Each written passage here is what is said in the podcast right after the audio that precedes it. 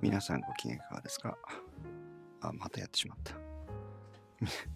皆さんこんばんは。コーヒーです。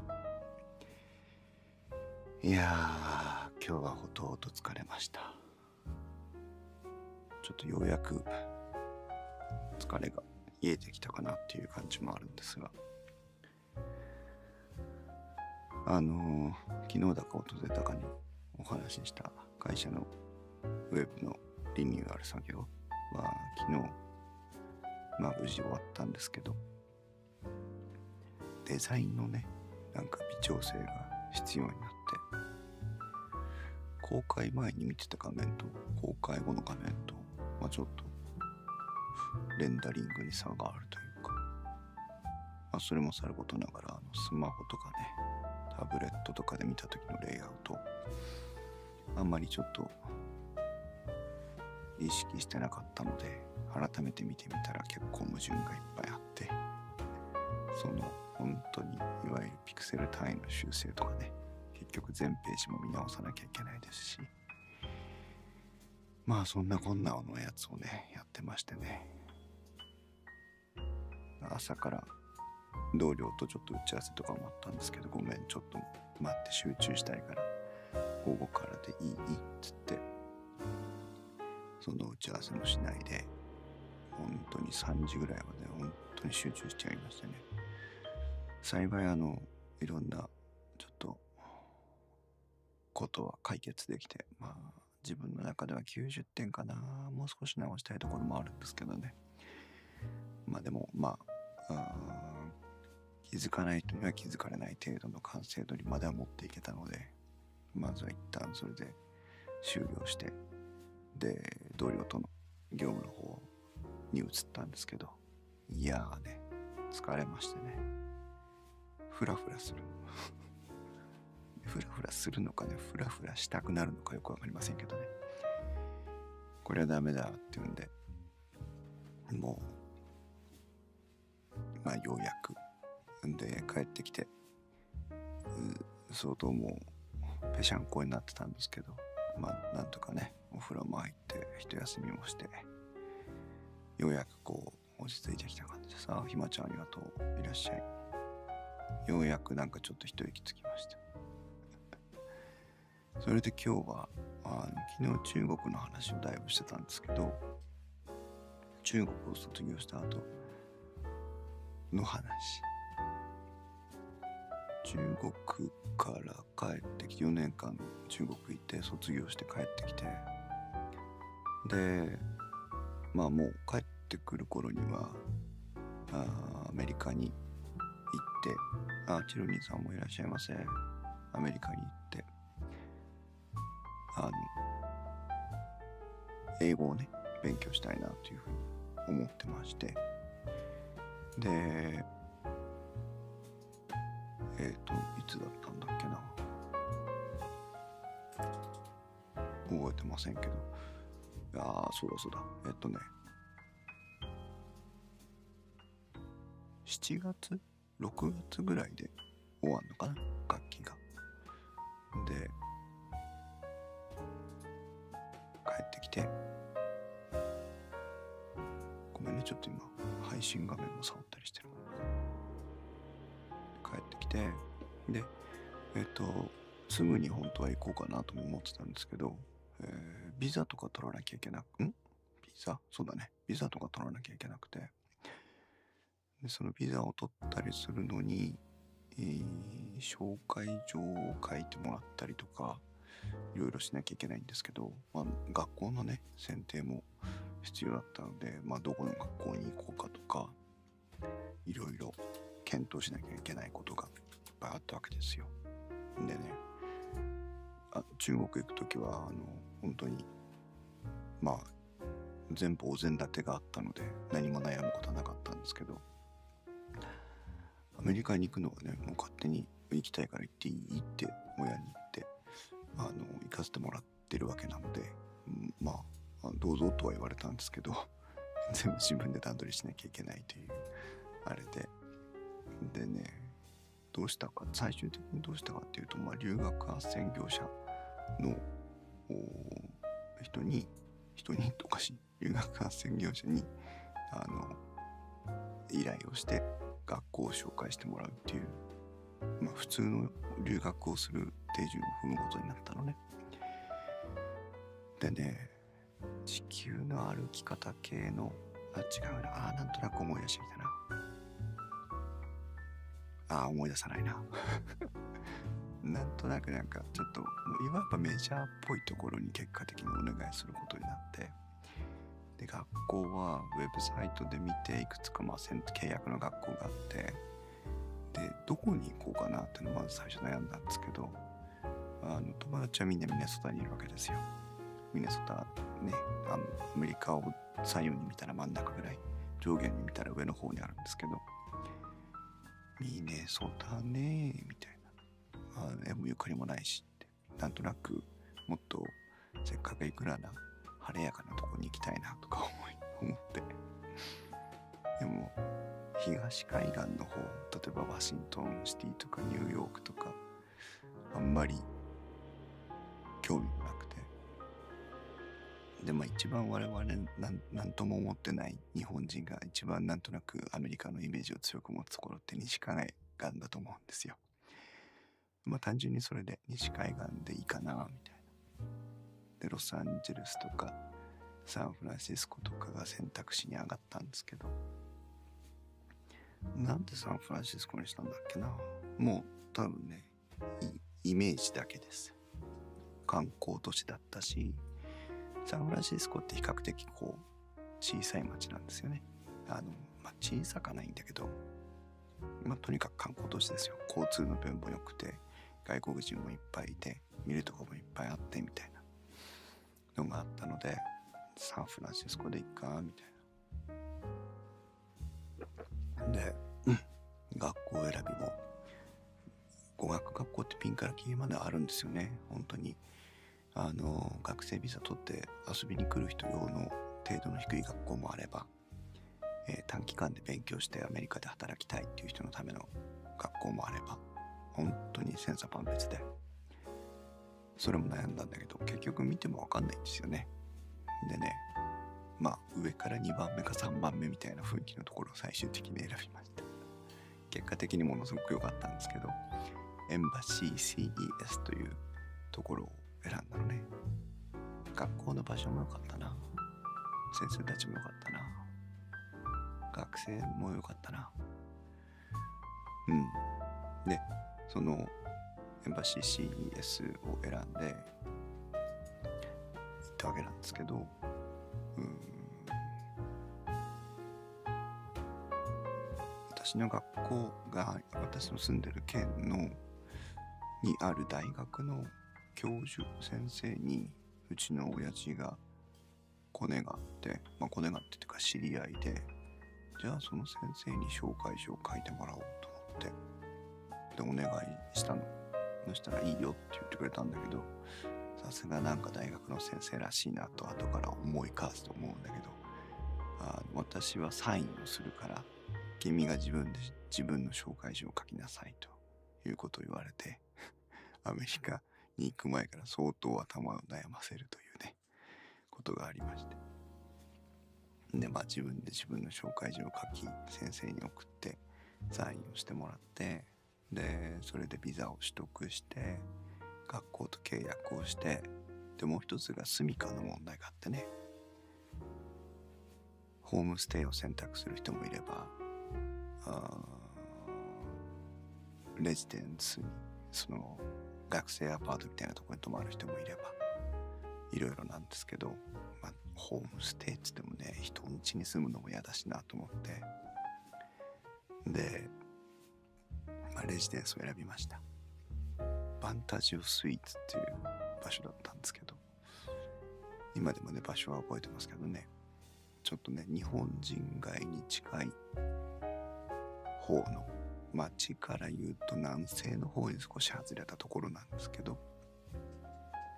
えっ、ー、と、シティホールの近く、サンフランシスコの市庁舎の近くだったのかな。そんなにね、治安はいいところではない。でも、あとちょっと2、3ブロック歩くと、サンフランシスコの中でも本当にやばいところっていう名称忘れましたけど、あるぐらいのところでまあでもまあ別に日常生活危険はないんですけどなんとなくそこを選び金額で決めたのかな。で結局何ヶ月か日本に滞在してからサンフランシスコに行きました。2月ぐらいだったかな。行きましたね。でサンフランシスコの空港に着くんですよ。空港に着くとね案内所みたいなところのね黒人のねデブッチおばちゃんがね手招きをするんですよ。私アメリカ1日目ですよ。到着したばっかりですよ。不安ですよ。こう見えてあの異文化交交流能力とかゼロな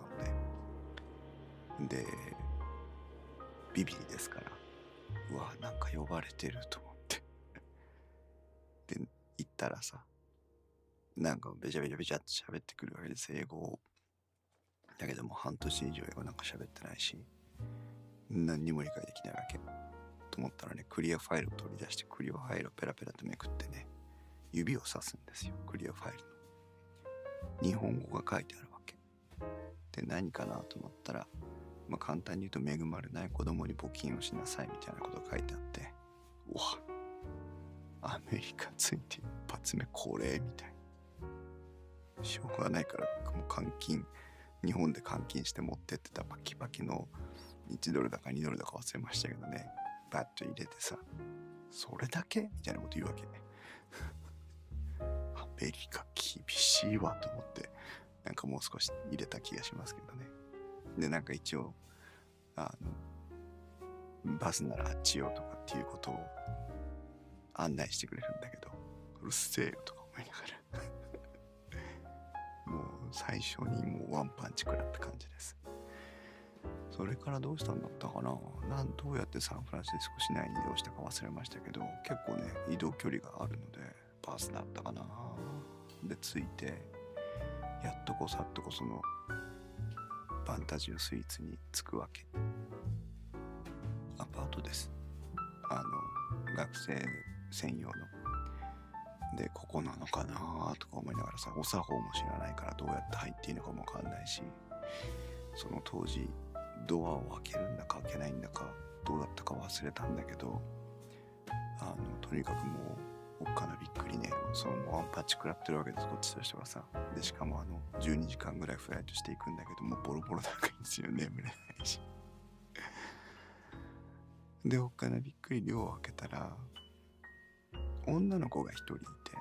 俺と同じように大きい荷物を持っててそわそわしてる。でこっちとしてはちょっとそこで待っててとかアジアのおじさんに言われて不安で待ってたんだけどそこに女の子も同じようにして座ってるわけ。で、確かに向こうから話しかけてくれたと思うんだ。日本人ですよねみたいな。ああ日本人なんだ。ごめんねって韓国人かと思った。とか言って。そしたらその子もたまたま同じタイミングでその寮に来てた子で本当にもう今今本当に良かったなと思うんだけどその子と合流できてあじゃあ一緒に説明聞いてとかってそのファンタジオの人に言われて救われたという。だもう私のサンフランシスコ生活の最初の数ヶ月数週間数ヶ月はもう本当にそのこと出会ってなかったら終わり、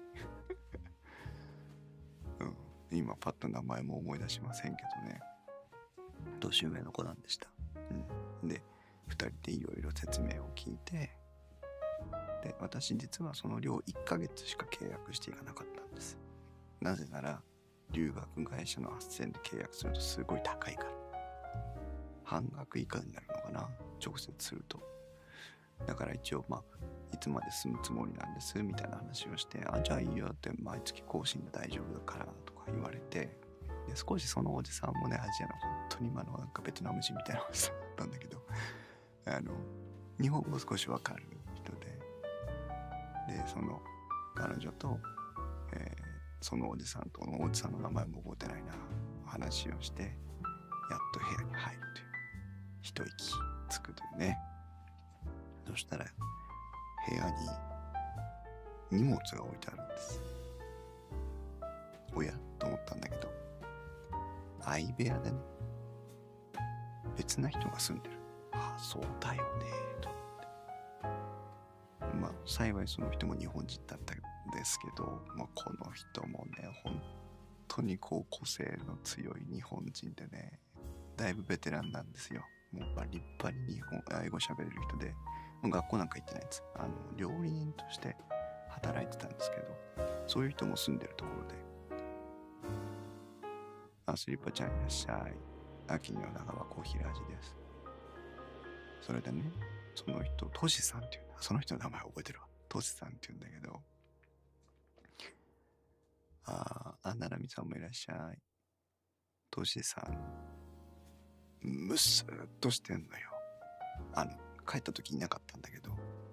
もうこっちはドキドキどっちのベッド使っていいんだろうとか思いながら買ってもわかんないから、二ほどきするんだかしないんだかしないやってたら、シャシャシャとかって来て、そのトシさんが入ってきて、むすっと何にも話さないの？で、少し経ったかなと思ったら、何？どっから来たの？みたいな、そういう人でね、怖っと思って。まあ、あの、後々わかるんだけど、あただの面白い人だったんだけど、まあ、とにかく口数が少ない人でね、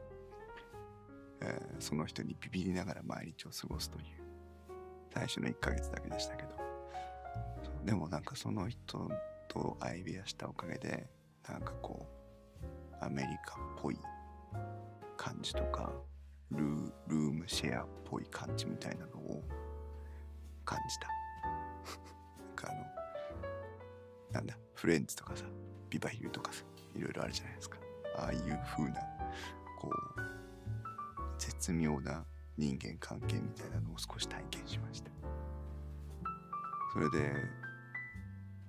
その人が例えば彼女とか連れてくるんだけどルームシェアで一緒にいるんだけど普通に隣でイチャイチャしてるんですよ。別にエッチなことしてるわけじゃないんだけどね。イチャイチャしてるわけですよ。どうしていいかわかんないじゃんなん。だけどどっか行くほどのことも知らないから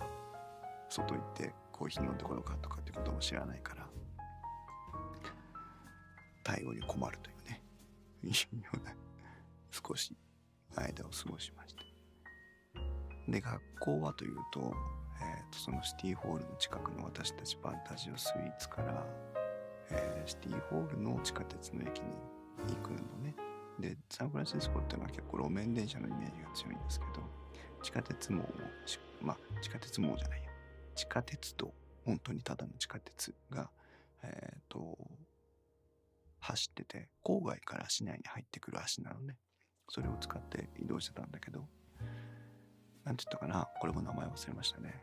毎月の月間パスみたいなの買ってね乗るんだけど。でシティホールの駅から2駅か3駅か乗ると街中の駅に着いてでそこの駅降りてえっ、とねフィナンシャルディストリクトって言ってその経済証券会社とかそういうとこがいっぱい集まってるとこがあって街のまあちょっと右側のイタリア人街の方なんだけど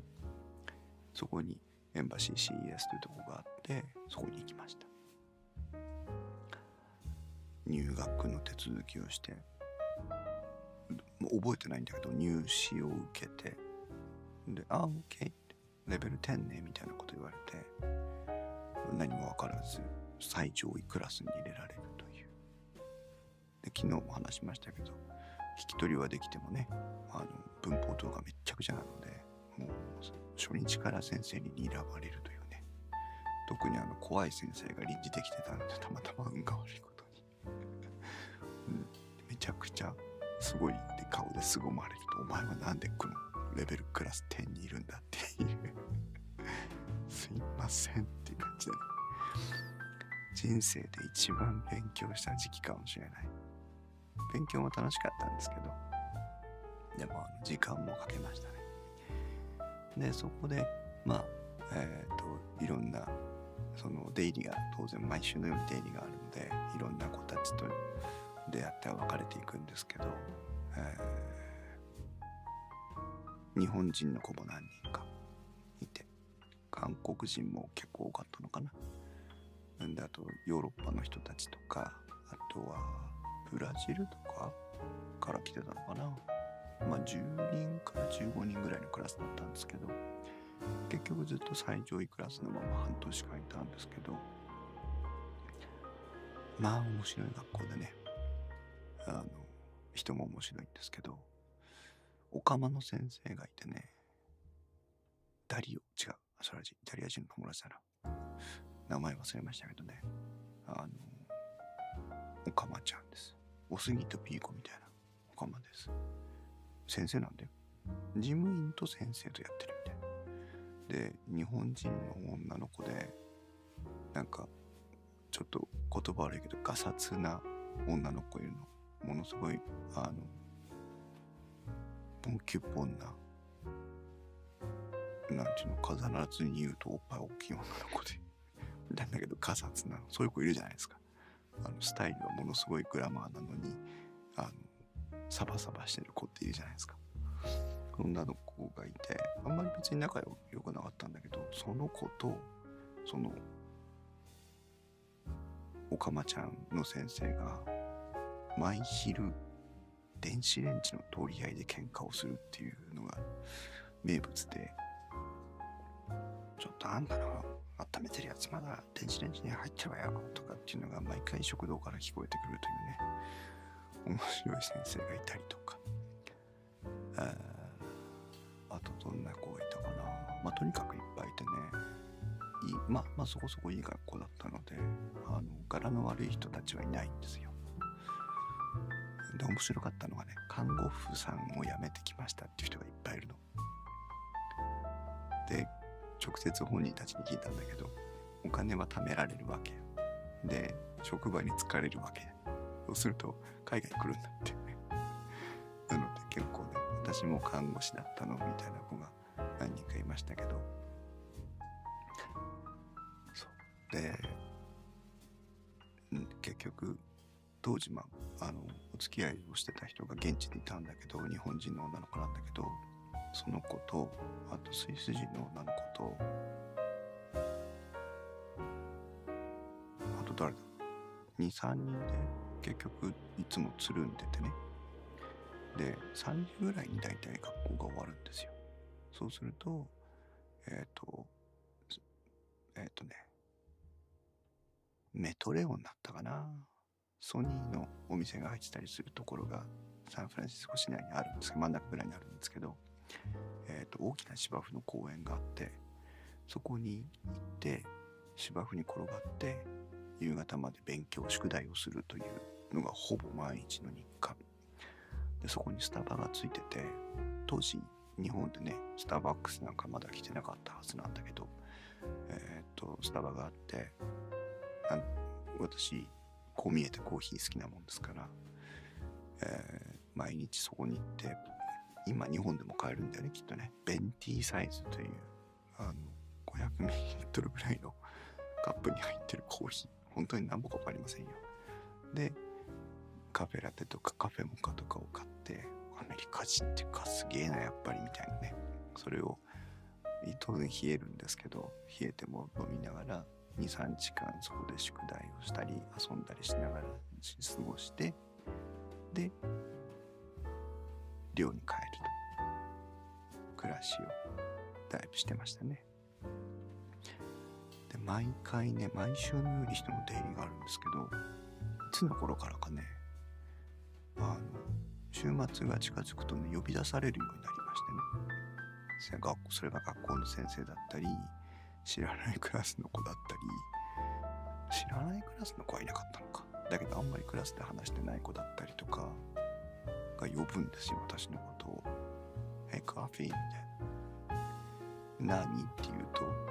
いや、実はお別れ会をしたいんだけど、セットアップをしてくれとか。うんと、歓迎会をしたいんだけど、どっかいいお店知らないとか、を私に言うの。で、お、OK って言って、なんかセットアップしようかっつって、あれこれ考えてやってたんだけど、2、3回そういうのが、2、3週続いて、ちょっと待って、なんでって。ちょうどそのオカマの先生だ。オカマの先生になんで俺にそれ声かけんのって言ったら、えー、だってコーヒーはセットアッパーなんでしょ？ってそうやって聞いてるよっていうふうに言われて。いやそんなこと言った覚えもないしなんでそんな話になってんだって要はその歓送迎会をセットアップするならコーヒーに行けみたいな。なんかそういう噂が流れてたらしくて。結構毎週のようにね歓送迎会をセットアップしてました。長かったからかな。わかんないけど。で学校の近くがねイタリア人街。そのフィナンシャルディストリクトから北の方に上がっていくとイタリア人街ででイタリアのイタリアンのお店があるんですよ何軒か。でよく使ってたのがねよよく行きたかったのはねなんだっけな3 steps to ローマだったかな。あと3歩でローマみたいなお店があったんですけどそこはお店の名前がおしゃれだなとか思いながらあんまり行かずにちょうどなんかサンサロみたいなとこにねイタリアンのお店があってね。お名前も覚えてませんけどね。そこをよく使ってました。毎週ある一時は毎週そこに行ってるみたいな感じで。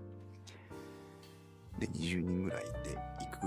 わけですよ。でも電話して予約なんか得意じゃないからもう23日前にお店に行ってあのこここのこの日の金曜日の何時から感想芸会したいんだけど20人ぐらいでいい？とか言ってたら OK って言ってこの辺でいいかしら？みたいなアレンジメントをしてで行ってパーティーしてでそのまま二次会に流れる時もあれば解散する時もあれば。まあそんなこんなをやってましたね。だそういうその毎日公園に寝転がってコーヒー飲みながら勉強するサンフランシスコだったし毎週のように感想芸会をセットアップしてみんなと一緒につるむサンフランシスコだったしまあ当然観光的なこともね観光地ですからねするんですけど。そういうなんか観光も楽しめる街サンフランシスコだったし観光といえばね一番一番思い出に残ってるのはねあのゴールデンゲートブリッジあるじゃないですか。あれは町の、えーと、北東の方にあるんですけどでゴールデンゲートブリッジを渡って先に行くと向こうは港町になってるんです。サウサリートって言ったかな。名前違ってたらごめんなさいね。回自転車に乗ってサウサリートに行ってみようよみたいな話になって自転車借りてねゴールデンゲートブリッジ渡ろうっていう話になって行ったの。そしたらねもうほんとこれ恥ずかしかったんだけど自転車とかはあのルーズで粗暴で人のことなんか気にしないイメージのアメリカ人たちは結構ね交通ルールにうるさいんです。それであの私たち日本人だったから右側通行のつもりでで自転車を引っ張っていったのね。乗ってっちゃダメだろうと思って引っ張ってったんだけど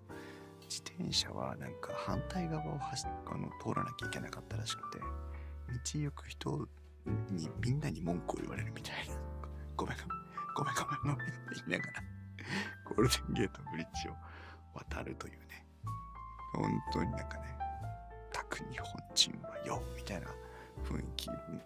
こういたたまれない感じをだからゴールデンゲートブリッジ楽しめないで渡りきるというあれでしたけどでサウサリートの方に行ってねあーレストランの名前これまた覚えてないね違うホライゾンって言ったかなホライゾンっていうレストランがねサウサリートにありましてね。その港に半分お店の半分が港にせり出してるような感じのお店で内側はあのちょっと薄暗いバーカウンターがあったりするお店で外の方が眩しくてこう海がそのまま海の上デッキになっててね。でそう逆走しちゃった系ね。それでそのデッキに行って波の上でま京都で言ったら川床みたいなもんですけど波の上にこの足元に波を眺めながら感じながらイタリアンを食べるっていうね、最高に贅沢なね、イタリアンでしたね、あれは。そう。帰りはフェリーに乗って帰ってきましたけど、あとはみんなで、あの、公園なんて言うんでしたっけ？ものすごいでっかい公園あるんだけど、えっ、と、バーベキューをしに行ってね、あの、国立公園って結構バーベキュースポットがあって、あの、テーブルみたいなバーベキュー台があって、あの直火で焚き火をするんじゃなくてね、ちゃんと焚き火台みたいなのがあって、そこでバーベキューできるんだけど、うちのね、日本人のね、お姉さんでね、鈴江さんっていう人がいるんだけど、鈴江さんともだいぶ仲良くさせてもらったんだけど、鈴江さんと大喧嘩をしながら、バーベキューに行くという。私、いろいろほら、小心者で心配性だったので、頼れる人がいれば何でもその人に頼りたくなっちゃうわけ。で、鈴江は猫肌だったから、何かっていうと鈴江にこうなのああなのっていうのを聞いてたんだけど、鈴江としてはちょっと私だってっていう、そんな別に何でも知ってるわけじゃないしっていうので、たまたま2人の波長がその時合わなかったのね。で、電車の中で2人で大喧嘩して。でもまあね、周りにもお友達もいるから、あれだから、うん、帰るわけにもいかず、2人でお互いに一言も話をしないままバーベキューを楽しむという、ちょっともったいないことしたなと思いますけど。ああ、それとね、サンフランシスコはね、結構、あの、芸術の街みたいな雰囲気もありましてね、野外公演みたいなとこでね、オペラをすするんですよ。ミュージカル？オペラをするんですよ。それ一回見に行ったんだけど、本当にね、皆さんね、想像できないですよ。ちょっとした谷。ちょっとした谷。谷合い。草ぼうぼう、木ぼうぼう、みたいなところが、まあ、ちょっとそこ開けてて、すり鉢状の空間になってるんです。で、そこに、そのミュージカルだかオペラのね、ステージがね、あるんですよ。もうステージってもただの本当に台。舞台。で、そこをみんなでなんとなく囲みながら、そのミュージカルなりオペラを楽しむっていうイベントがあって、すごくないですか？それを見に行ってね。ほんとなんか、その辺に座って見る。で、見ましたけど、ほんと楽しかった。だそういうイベントができるっていうのはやっぱちょっとね、しかもあれですよ。ただですよ。だその野外に谷合に響く自然の音みたいなマイク使ってたのか使ってないのか覚えてませんけどでねもっと良かったのがね治安を維持するためにねおまわりさんがその会場を巡回してるんですけど女のおまわりさん自転車で短パンですよで当然ねオールスター銃かかってるし手錠持ってるし無線機つけてるしサングラスかけてるしあのバイクに乗るような丸っこいヘルメットかぶってるしあれあれあれターミネーターのあの T 線がおまりさんの格好で走ってくるじゃないですかああいう格好なんだけど短パンなのねもうなんかスラッ美脚ドーンみたいな。うんとねあのイベント告知みたいなのあったはずですよ。毎週じゃないです。なんか夏場のなんか毎年の恒例行事みたいなやつ。その時にいたのはね。それで洗濯物の話ちょっと待ってね。それでねえっ、とその人がマウンテンバイクおまわりさん仕様のマウンテンバイクだよ。を引きながらその会場を谷だからさ会場をこうチャラチャラチャラっと歩いて警備してるんだけどバそのバイバイクがかっこよくてさ自転車がねでああかっこいいとか思わず言っちゃったらねくるっと振り返って「Thank you」とか言いながらそういう対応も欧米だなと思っていうイベントがねありましたね。タイムラインから七海さんが洗濯物は外に干せましたかって言いましたけど、外に干す場所がそもそもなかったですね。で、えっ、と、完全に乾燥機です。マイク。洗濯して乾燥機。だから、あの、ダウニーとかさ、柔軟剤入れて、ペーパーのね、あの、紙のペーパー、あの、柔軟剤を、ファブリックソフトナーっていうの入れるんですよ。洗濯が終わったら乾燥機に洗濯物を全部突っ込んでその紙のファブリックソフトナーを入れてで乾燥してやってました。そう。タイムラインスリッパちゃんポリスも粋だねって言います。本当粋でしたね。あとはサンフランシスコって言えば、えー、と今時で言えば LGBT の街。ゲイとかねいっぱいいる街ですけどあのえっ、とねゲイがいっぱいいる街エリアがあるんですけどそこに時々行ってましたで目的は別にゲイの人と交流するんじゃなくてねそこにお寿司屋さんがあって 高いんだよ高いんだけどね。普通になんか回転寿司みたいな。回転寿司と普通のお寿司屋さんの合いの子みたいなお店たまに日本にもあるじゃないですか。ああいう個人経営のちょっとしたチェーン店じゃない回転寿司みたいなとこがあってね。教えてもらって行ったんだけどね。いやうまいんだこれが。カリフォルニアロールみたいのもあるんだよ。あるんだけど普通の普通にお寿司もうまくてね。我慢できなくて3週間に一遍ぐらいは食べに行ってましたね。それがちょうどそこにあったのね。そう。ああとはね映画。その私たちがいつも勉強してる公園の芝生があるこうメトレオンっていうあれなんですけど、えーと、映画館が隣接しててね毎週金曜日の午前午後は、えーと、学生料金で5ドルぐらいで映画が見れるのね。でアメリカの映画の風切りって金曜日なんですよ。金曜日あ、まあ、金曜日なんですよって金曜日が多かったらしいんだよね当時ね。だから、えっと、金曜日に封切りの映画を真っ先に見に行って5ドルで見れるという。映画をね結構見に行きましたね。アメリカにいた時は。ほんと週1ぐらいで見に行ってた時期もあったぐらい。あとはピザね。ピザ安い。てか日本高い。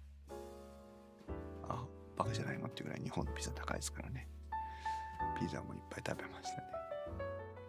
そんなそんなサンフランシスコ。でもねビビリなんてねやっぱりね街からは出ないんですよ。えー、サンフランシスコから出てったのはわずかに2回。1回はねシリコンバレーに行きました。一人で。あれは冒険だったね。鉄道に乗って。一人で。で一人で行ったんだろう。で、シリコンバレーに行くんだけど、アップルの、当時のアップルの本社の前の店舗みたいなところと、あとはね、インテル行きましたね。でもね、シリコンバレーはでかいんですよ。だからね、あの、次々に見て回ることなんか当然できないの。本当になんか誰かと言ってこうタクシーでも捕まえてね行けばよかったなって今更だには思いますけどね。インテルのミュージアムに行ってね286っていうあの CPU のキーホルダーを買ってきましたけどね。でアップルに行って何したかな？アップルに行って何かしたかは覚えてないぐらいですけど。大冒険でした。何も覚えてません。あとはまあ卒業学校辞めて帰ってくる前にロサンゼルスとラスベガスに行きました。ロサンゼルスはね怖い街なんだな。思いましたね。サンフランシスコの方が断然安心安全でしたね。でもまああのチャイニーズシアターに行ったりとかして、まあ、王道のラスベガス観光。当時のアップル七色でしたか？多分七色でしたね。であとはラスベガスね。ラスベガスって皆さんほんとなんか砂漠に立ってるんですよ。荒野のど真ん中に。暑くてね。楽しい街ですね。いろんなショーが見れてね。あんまりお酒飲めないんで当時も。あのそういうなんか夜の楽しみ方はあんまりできなかった気がしますけど、えーあっちのショーこっちのショーって渡り歩いて。と私ねスター・トレック大好きなもんですから、えーとちょっと離れたあのショッピングモールみたいなところにスター・トレックのアトラクションがあってね。わざわざそのスター・トレックのアトラクションを乗りに行きましたけど私ねこう見えて乗り物酔い激しくてねあのベロベロに酔いましてね。楽しかったんだけど悲惨な思い出でしたね。あとは寄せ見てに行って国立公園。あそれはまだあれだ。サンフランシスコにいた頃にヨセミテナショナルパークに行きました。今火事で大変みたいですけどね。あとあれか。グランドキャニオンに行ってきたのか。も う記憶がもうあっちこっち行ってますけど。そんなそんなサンフランシスコ時代過ごしてまして。半年いたかな。ぐらいで。7ヶ月ぐらいいたかな。ぐらいで帰ってきまして。で今一応まああのそこそこに自分が海外の方とお仕事とかで会話できるのは4年間サンフランあのミネソタの皆さんに遊んでもらってシャスタ山ってどこにあるの？わからない。グランドキャニオンもねそこも飛行機がちっちゃくてさ。飛行機で行ったんだけどさベロベロに酔うんですよ。ほんと台無しなのね。でえっ、とアメリカのアメリカじゃないえー English speaker の皆さんとコミュニケーションが取れるのはミネソタから来たみんなに遊んでもらったのとこのサンフランシスコで半年間ブラッシュアップをしたのが今に生きてるという。だその中国で培った中国語それとアメリカで培った英語とまあ外国人とコミュニケーション取れるっていうねところがまあ貴重な経験だったかなと。もうななみさんはカリフォルニア州の北部カスケード山脈の南部行ってません。とサンフランシスコ周辺で街から出たのはヨセミテナショナパークだけです。ほんともったいないよね私ね。中国にいた時もいろんなとこに行けたんだけどね。行かなかったの。行ったのはチベットだけ。あチベットとねあと武漢に行ったかな。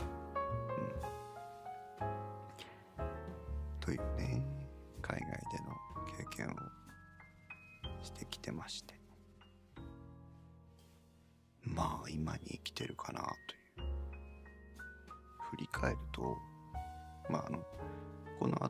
また機会があれば日本に帰ってきてから旅行代理店で働いてた時の話をしたいなと思うんですけど旅行代理店で働いてる時は語学をほとんど使いませんでしたけどまあその後ね今の仕事に移ってきてからはそのボランティアで中国語を教えたり海外からのお客さんの対応したりっていうのでまあいくらか語学も使うようになりましてね、まあ、その大学から語学留学のそのまあ4年半5年ぐらいの間が結構今の人生に大きな影響を与えてるなと思っていてうん。まあねきっかけは親父からでしたけどななみさんがね親近くに親がいると流されるぞっていういい例でしたねっていうコメントをくれてましたけど本当結果的に親父に流されて中国行きましたけど親父が期待していたもの以上のものを得て帰ってこれたのかなっていうのは私自身も思いますし何年か前に思い出話を親父とした時もね